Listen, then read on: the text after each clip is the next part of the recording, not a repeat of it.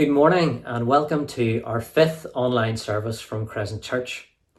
Whether you are a Crescent member, a regular visitor, or perhaps you've just connected with us over the past few weeks, we hope that you will enjoy worshipping with us this morning and that together we will grow in our faith as we study God's Word. It continues to be a strange and difficult time for us all, but it has been a beautiful week and I hope you have managed to enjoy the sunshine in some way. Maybe you've managed to get out for a nice walk, or perhaps it's just been the sun shining through your window, but I hope it has brightened uh, the week for us all. I want to remind you of the resources that we have available on the Crescent website. There's a wide range of podcasts which are a real encouragement. And there is also now a link to an interview with John Lennox on the topic of God in a coronavirus world. And these things are really worth listening to. Before we have a time focused on the children, let's commit uh, ourselves to God. Let's pray. Father, we come before you this morning in the name of the Lord Jesus Christ. We thank you for this Easter period when we reflect on Jesus' death on the cross and that you raised him from the dead, that death is defeated. Father, we thank you that we can come to you and find forgiveness for our sins, peace with God, and real everlasting hope. We are reminded of the final verse in John chapter 20, which we studied last week. It tells us why John wrote his book, so that you may believe that Jesus is the Messiah, the Son of God, and that by believing you may have life in his name. We pray that you will speak through David Farrell as he explains chapter 21 to us today. I want to commit into your hands everyone who is listening this morning and also those who are unwell or unable to join with us. Be with our older members who are alone and those who are missing contact with their family and friends. Be with those who are bereaved. We think particularly of the family of Maureen Jemison at this time. And we also think of those who have lost jobs or who are struggling to have enough to provide for themselves and their family. We think of our younger people who are studying for exams or finishing projects in a very surreal time, that they will keep motivated and keep going and finish the year well. We pray for our international students who are far from their homes. Help parents who are trying to teach, entertain, and be good examples to their children. Give them patience and wisdom. And we pray for people who are asking real, valid questions in these days of suffering and uncertainty. We ask that they will find answers in you. May we take opportunities to share our faith with friends, colleagues, family members, and explain the hope that is only found in Jesus. Thank you that Carl Ramsey is now out of hospital. We pray for him and Esther as he continues his recovery. And we pray for our government for the decisions that are being made on a daily basis. In particular, we pray for wisdom as to when and how restrictions should be lifted. Thank you that Boris Johnson is making a good recovery. We pray for everyone who works for the NHS and those working in care homes the emergency services, food producers, and distributors. Thank you for those who look after us. We think particularly of our own members who work in these jobs. There are many missionaries and mission organisations connected to Crescent, and we remember them in prayer today, that they will be protected in the different countries where they are serving, and that they will be given amazing opportunities in these days. Be with us in all that we do today, that it will bring glory and honour to you. In Jesus' name we pray. Amen. A couple of weeks ago, uh, we went on a family walk around the housing development where we live, and we began to notice a recurring theme of rainbows painted by children in the windows of our neighbours' houses. You will now see a number of rainbows that have been painted and drawn by the boys and girls in our Sunday school known as JAM. and we're really thankful to the boys and girls for sharing these with us. During our walk, we had no idea what these rainbows were all about, but we saw at least 40 during our journey. Later, we read that they are a visual way to spread hope, and even the Queen referred to them as the symbol of our national spirit in the face of this pandemic. This morning, we are going to think back to the first rainbow, and Lorna Cullen is going to read us a story entitled A New Beginning. And after the story, we will sing the song Rainbows. So please stand up, stretch, and do the actions even if you're an adult. A new beginning. Everyone everywhere had forgotten about God and were only doing bad things all the time. God's heart was filled with pain when he saw what had happened to the world he loved. Everywhere was disease and death and destruction, all the things God hates most. Now Noah was God's friend, which was odd in those days because no one else was. Noah listened to God, he talked to God, he just loved being with God, like you do with your best friend.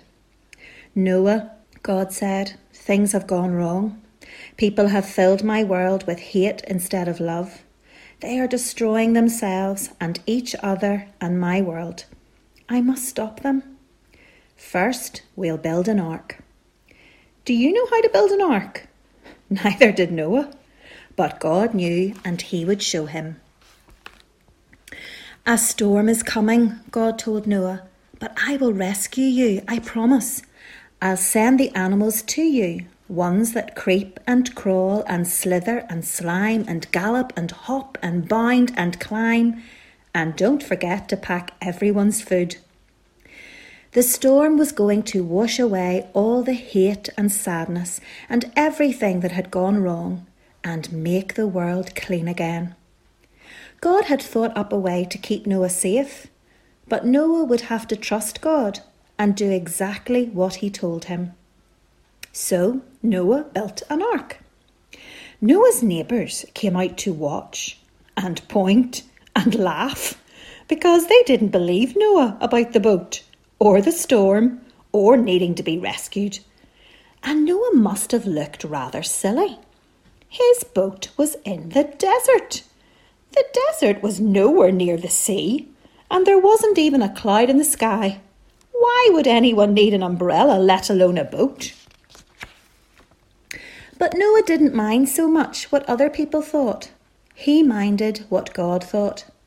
So he just did what God told him to do. And when the ark was ready, Noah's family and all the animals climbed inside.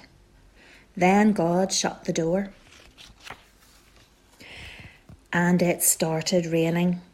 For minutes, that joined up into hours, that joined up into days, that joined up into weeks and weeks, and the rain joined up into puddles, that joined up into rivers, that joined up into lakes, that joined up into a flood that covered the whole world. Their boat, that had once seemed so big, suddenly seemed very small. But in the middle of the huge storm, in the crashing waves, in all the thunder and lightning, through it all, God was with them. And God kept them safe for forty long days and forty long nights. Then finally the rain stopped. The sun came out, and Noah threw open all the windows. Hooray! Everyone shouted. Noah sent his dove out to explore and it wasn't long before she brought him back a fresh olive leaf. Everyone knew exactly what that meant.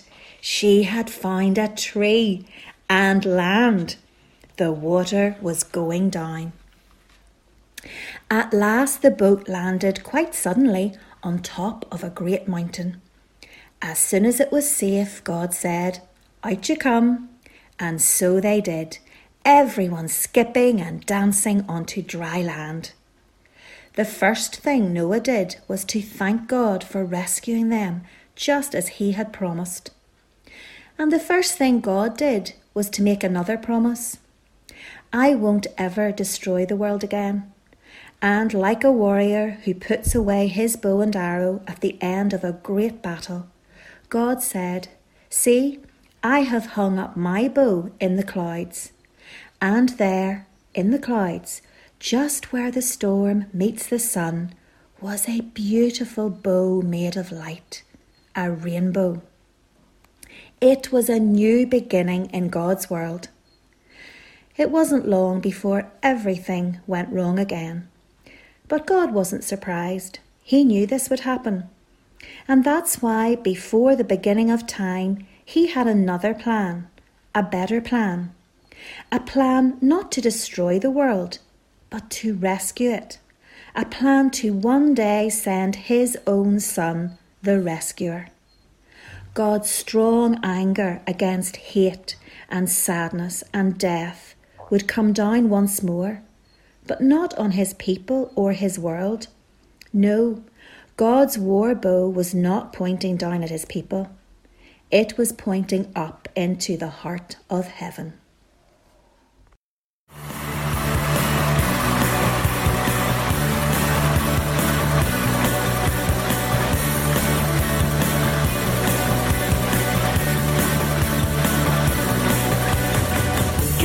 Secret. It's not a fairy tale. It's not made up.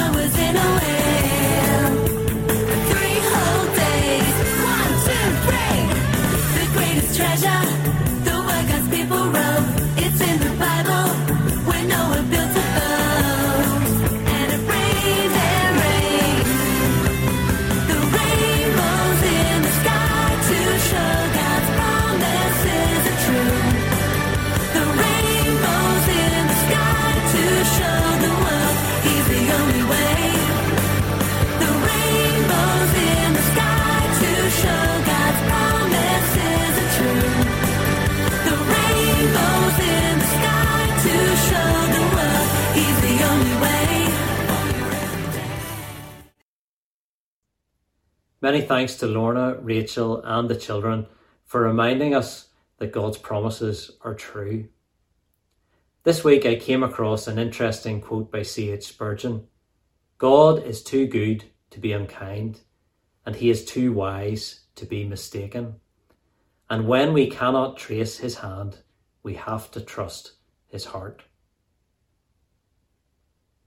A few days ago, I was chatting uh, to one of our members, and she shared with me that she really misses singing as a congregation at Crescent. Today, we are delighted uh, that the church band have put together a special recording of Salvation Belongs to Our God. Each member of the band uh, and the singers have recorded uh, their own part, and these tracks have been put together by Jacob Lockhart into one single piece of music. They have done a superb job, and we are really thankful uh, to the band and particularly to Jacob for bringing a familiar sound of Crescent to us this morning. After we have sung, uh, Gareth Lewis will bring us the first reading.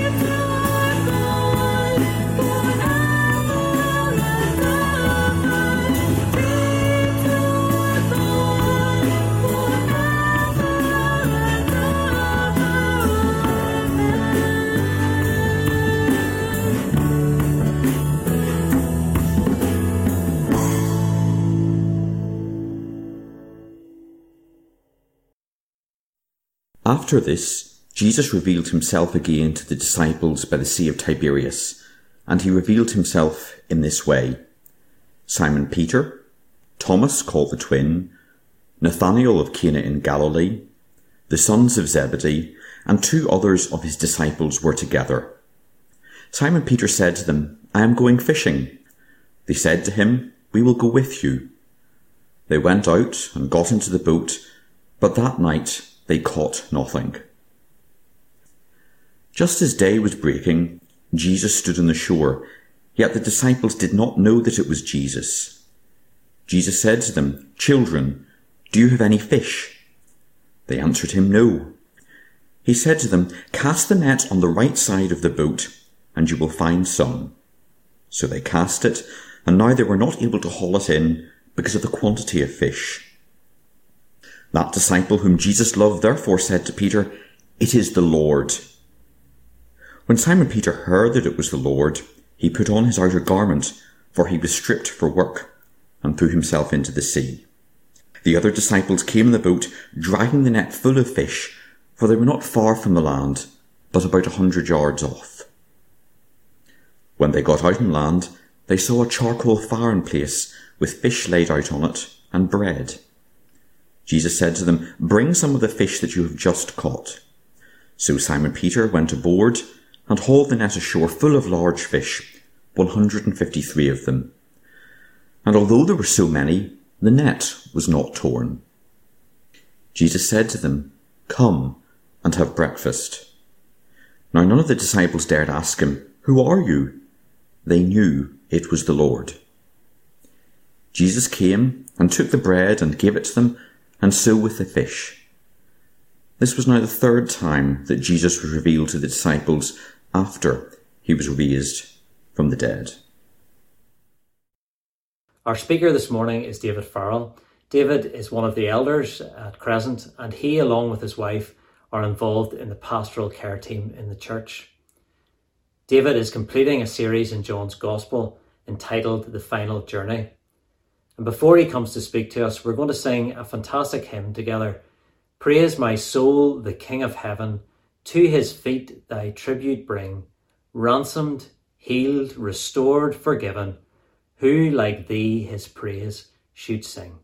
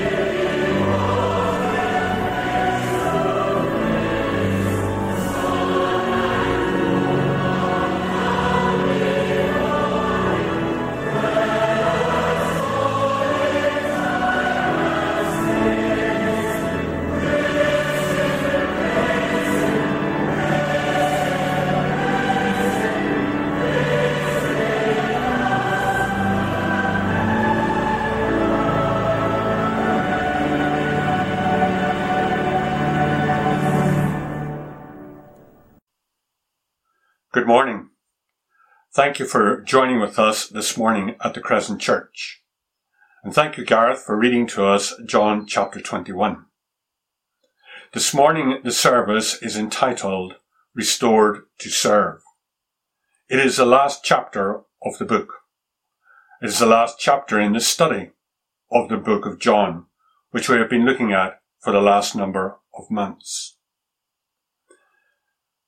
I can remember as a boy growing up in Japan, traveling one day with my father through the rice fields in the countryside outside of Tokyo.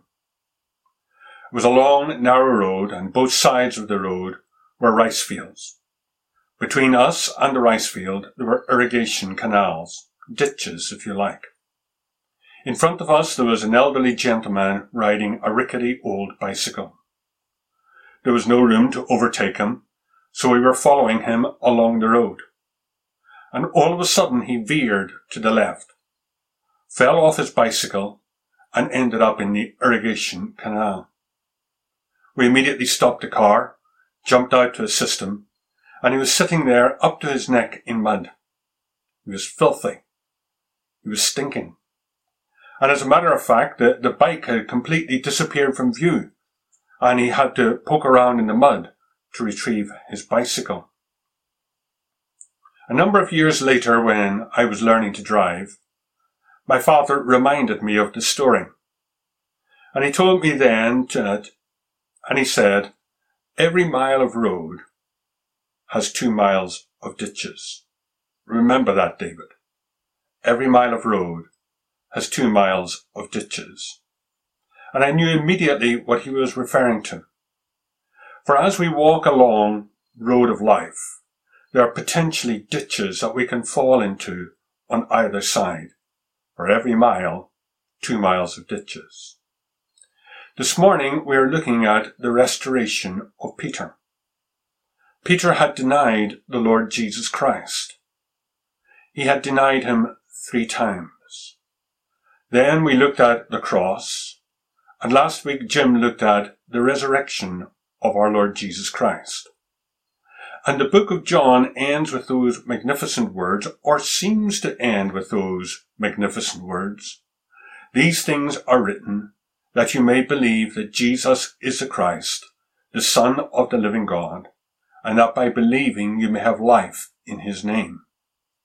You think that that is the full stop. You think that is the end. But there's another chapter. There's chapter 21. John starts his book with a, with a prologue, and his prologue refers to the Word. In the beginning was the Word, and the Word was with God. And that beautiful passage like, describing the Lord Jesus Christ as the Word of God. He ends his book with an epilogue, and the epilogue refers to chapter 21. Chapter 21 ties up a number of loose ends that were obviously concerning the Christian church at that time. There are three reasons he writes the epilogue. Number one, he writes it for the restoration of Peter, the public restoration of Peter. Secondly, there seemed to be a, some kind of a discussion taking place that people believed that John would not die until the Lord Jesus Christ returned again. John clarifies that matter in chapter 21. And thirdly, and most importantly, he tells us and he describes to us how we should relate to the Lord Jesus Christ, the risen Lord Jesus Christ. And so therefore we are going to look at this under the title, Restored to Serve. Let's consider for a moment the restoration of Peter. And in order to understand the restoration of Peter, we have got to remind ourselves of the words of the Lord Jesus Christ. Remember the Lord Jesus Christ had spoken to his disciples and he told them that he would be leaving them. He described them as being sheep who would be like without a shepherd. And then he went on to say that they were to return to Galilee. And finally he said to Peter, Peter, you are going to deny me three times. And Peter vehemently denies that he would do that. He said that he would even give his life to serve the Lord Jesus. But Peter said, uh, or Jesus said to Peter, you will deny me. And just as the Lord Jesus Christ had, de- had described, that evening, standing there in front of the fire, Peter denied the Lord Jesus Christ three times. And the Lord Jesus Christ looked at Peter as the cockerel crowed, and Peter went out into the darkness. A very tragic story. And in many ways, Peter really had fallen into the ditch. But the Lord Jesus Christ had told them that he would, they were to go to Galilee. They would return to Galilee. They did exactly as they were instructed. They returned to Galilee. But then at the start of chapter 21, Peter says to a number of his fellow disciples, let's go fishing. Some people are critical of Peter for, for going fishing. Other people say, well, it was obviously a necessity. They needed food. They needed resources. They needed to make a living. But in many ways, the Lord Jesus Christ hadn't instructed them to return to where they had been, but rather he had told them to wait for him in Galilee. Had Peter fallen off the ditch or fallen into the ditch for the, the second time? And so we pick up the account in chapter 21. And the Lord Jesus Christ is standing on the shore. And as he's standing there on the shore, around about a hundred yards from the men, it is still dark. The passage says that the sun was beginning to rise. It's very, very much a dark scene. The men had been fishing all night and hadn't caught a thing. And the Lord Jesus Christ commands the men in the boat to throw their, their net onto the other side of the boat, and they had a great haul of fish, a 153. Peter recognizing it was the Lord, jumped into the sea and waded in to see him. What is the significance of this story? What is the significance in Peter's life? Well, you see, Peter is recalling when he was called as a disciple. Whenever you read in the Gospels, you read of the calling of Peter and Andrew, who were fishermen. And the Lord Jesus Christ instructs Peter and Andrew to cast their net into the sea. He was on the boat with them at that time. It's interesting to note that this time he's on the shore. They Cast the net into the sea, and they had a great haul of fish. Peter vividly recalls that encounter, his first encounter with the Lord Jesus Christ.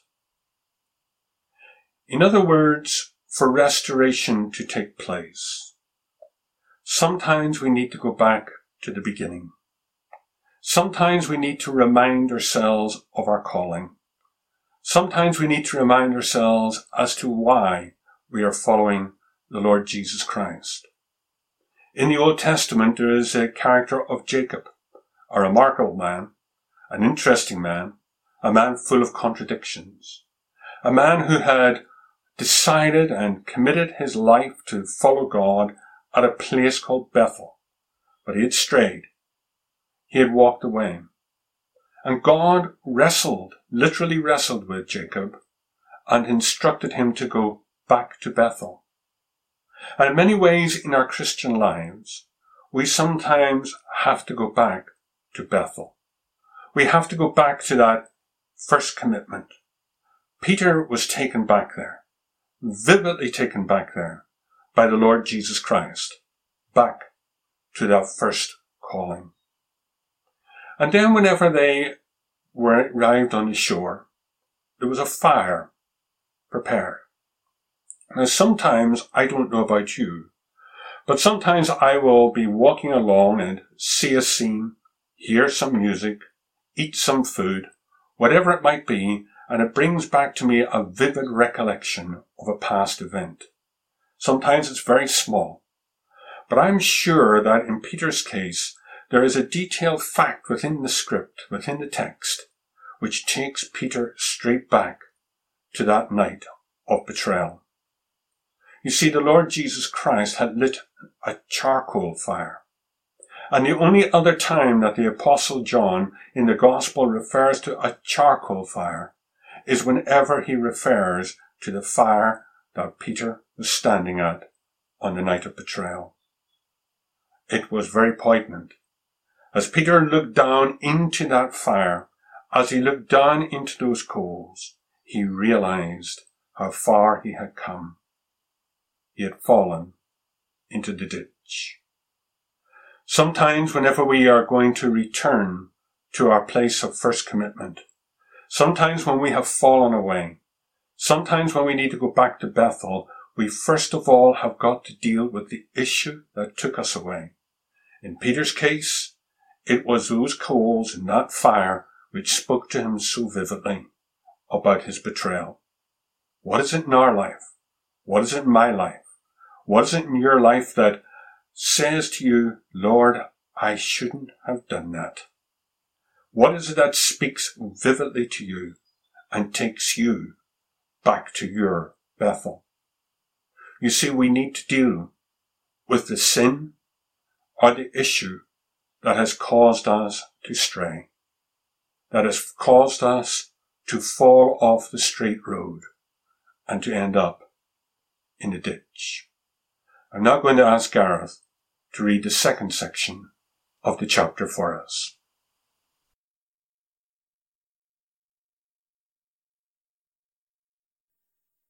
When they had finished breakfast, Jesus said to Simon Peter, Simon, son of John, do you love me more than these? He said to him, Yes, Lord, you know that I love you. He said to him, Feed my lambs. He said to him a second time, Simon, son of John, do you love me? He said to him, Yes, Lord, you know that I love you. He said to him, Tend my sheep. He said to him the third time, Simon, son of John, do you love me? Peter was grieved because he had said to him the third time, Do you love me? And he said to him, Lord, you know everything. You know that I love you. Jesus said to him, Feed my sheep. Truly, truly, I say to you, when you were young, you used to dress yourself and walk wherever you wanted. But when you are old, you will stretch out your hands, and another will dress you and carry you where you do not want to go. This he said to show by what kind of death he was to glorify God. And after saying this, he said to him, Follow me. Peter turned and saw the disciple whom Jesus loved following them, the one who also had leaned back against him during the supper and had said, Lord, who is it that is going to betray you? When Peter saw him, he said to Jesus, Lord, what about this man? Jesus said to him, If it is my will that he remain until I come, what is that to you? You follow me. So the saying spread abroad among the brothers that this disciple was not to die. Yet Jesus did not say to him that he was not to die, but, If it is my will that he remain until I come, what is that to you? Thank you, Gareth. Can I take you back to the resurrection morning? The women went to the tomb, and whenever they met the Lord Jesus Christ, they're instructed to go and to find the disciples. But Mark adds an interesting little phrase. He says, and Peter the disciples, and Peter.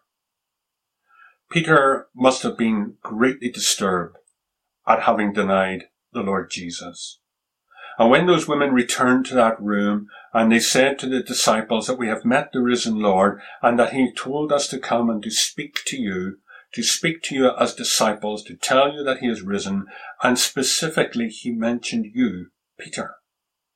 Can you imagine the impact that would have had upon Peter? The man who had greatly fallen. He mentioned my name. He spoke to me personally. He asked for me personally. And so those very words written by Mark and Peter must have had a significant impact on Peter as a person. In the book of Luke and in Corinthians, we are reminded that the Lord Jesus Christ had a private meeting with Peter. But here we have a public restoration. Whenever we read the prologue to John's Gospel, we read that the Lord Jesus Christ is full of grace and truth. Full of grace and truth. The first section of John chapter 21 deals with the issue of truth. It is like a shining light. It is that which illuminates what has happened. It, it illuminates Peter's fall. But what we have in the second section, which Gareth has just read to us, are the most gracious, beautiful words of the Lord Jesus Christ as he restores Peter. Peter, he takes him and the others are listening on. They may have been sitting around a fire, but I'm more inclined to think they may have been walking. As they walk along, Peter is addressed by the Lord Jesus Christ. He is asked, Do you love me? And he is asked the question three times. And three times Peter answers. Quite frequently, uh, our attention is drawn to the use of the word love within the text. And while it is an interesting story and an interesting uh, study, I should say, rather it's an interesting study, it is more important that we focus on the question, do you love me? Peter, do you love me? And three times Peter replies. And each time he replies, the Lord Jesus Christ says to him, feed my lambs, feed my sheep. And finally, Peter says, Lord, you know I love you. Lord, you know I love you. Do you realize these are the last recorded words in scripture for the apostle Peter? Whenever John was writing his gospel, as we read the text, we understand that Peter had been killed. He had died a martyr's death. He had been crucified and tradition tells us he had been crucified upside down. And so therefore, whenever John is writing the text, Peter is already dead. The book of 1st and 2nd Peter predated significantly. And so when John is writing, the last words that come out of Peter's lips are, Lord, you know I love you. And whenever he admits that love, that deep deep love for the risen Christ, the Lord Jesus Christ gives him a task. He commands him to go and to feed his lambs and to feed his sheep. Remember whenever the Lord Jesus Christ had prophesied and predicted that Peter would deny him. Whenever he had said that he would deny him three times, he had said three things to them. He had told them to go to Galilee. He had told Peter he would deny him. But at the very start, he also said that they would be like sheep without a shepherd. They would be lost. And the Lord Jesus Christ is commissioning Peter to take up this position as a shepherd, to actually engage and to live his life serving the Lord Jesus Christ. We see his service through the book of Acts. But it's when we come to First Peter that we get an interesting insight into the life of Peter. From next week, we are going to be dealing with First Peter. Peter was writing to a church which was facing great trouble, great persecution. He is writing to encourage them. He is writing to ask them to go on. He is telling them to keep going on despite the difficulties they face. But that little book of First Peter has got two bookends. The first bookend is the statement, whom having not seen, you love. And the last bookend is the statement, the chief shepherd of the flock. Remember at the end of chapter 20, the Lord Jesus Christ speaking to the disciples said to them that they were blessed, but blessed would be those who had not seen and believed. And whenever Peter recalls that and is writing that in First Peter, he's talking again about those who have not seen and have believed. And between that and the other bookend, the chief shepherd, the chief shepherd. Peter is not the chief shepherd. The chief shepherd is our Lord Jesus Christ. Peter was serving him as a shepherd.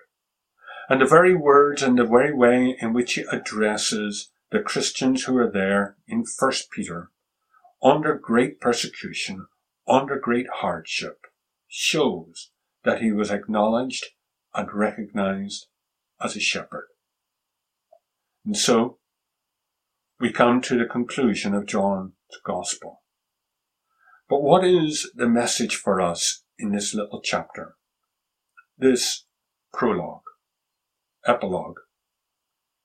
This epilogue that he writes, the epilogue that he writes takes us back to the fact that when we fall, he will graciously restore us. That each of us has got to go back to that original place where we met the Lord. Each of us has got to go to that coal fire and look into it and see where we strayed. And after we have been restored, we are to serve. Peter, restored, was to become a shepherd, a fisherman becoming a shepherd. He was to feed, to nourish, to encourage, to challenge the first century church. And he was to do that as he awaited for the chief shepherd. The other evening, my wife's phone ceased working. We tried everything that we could to try to get it to work.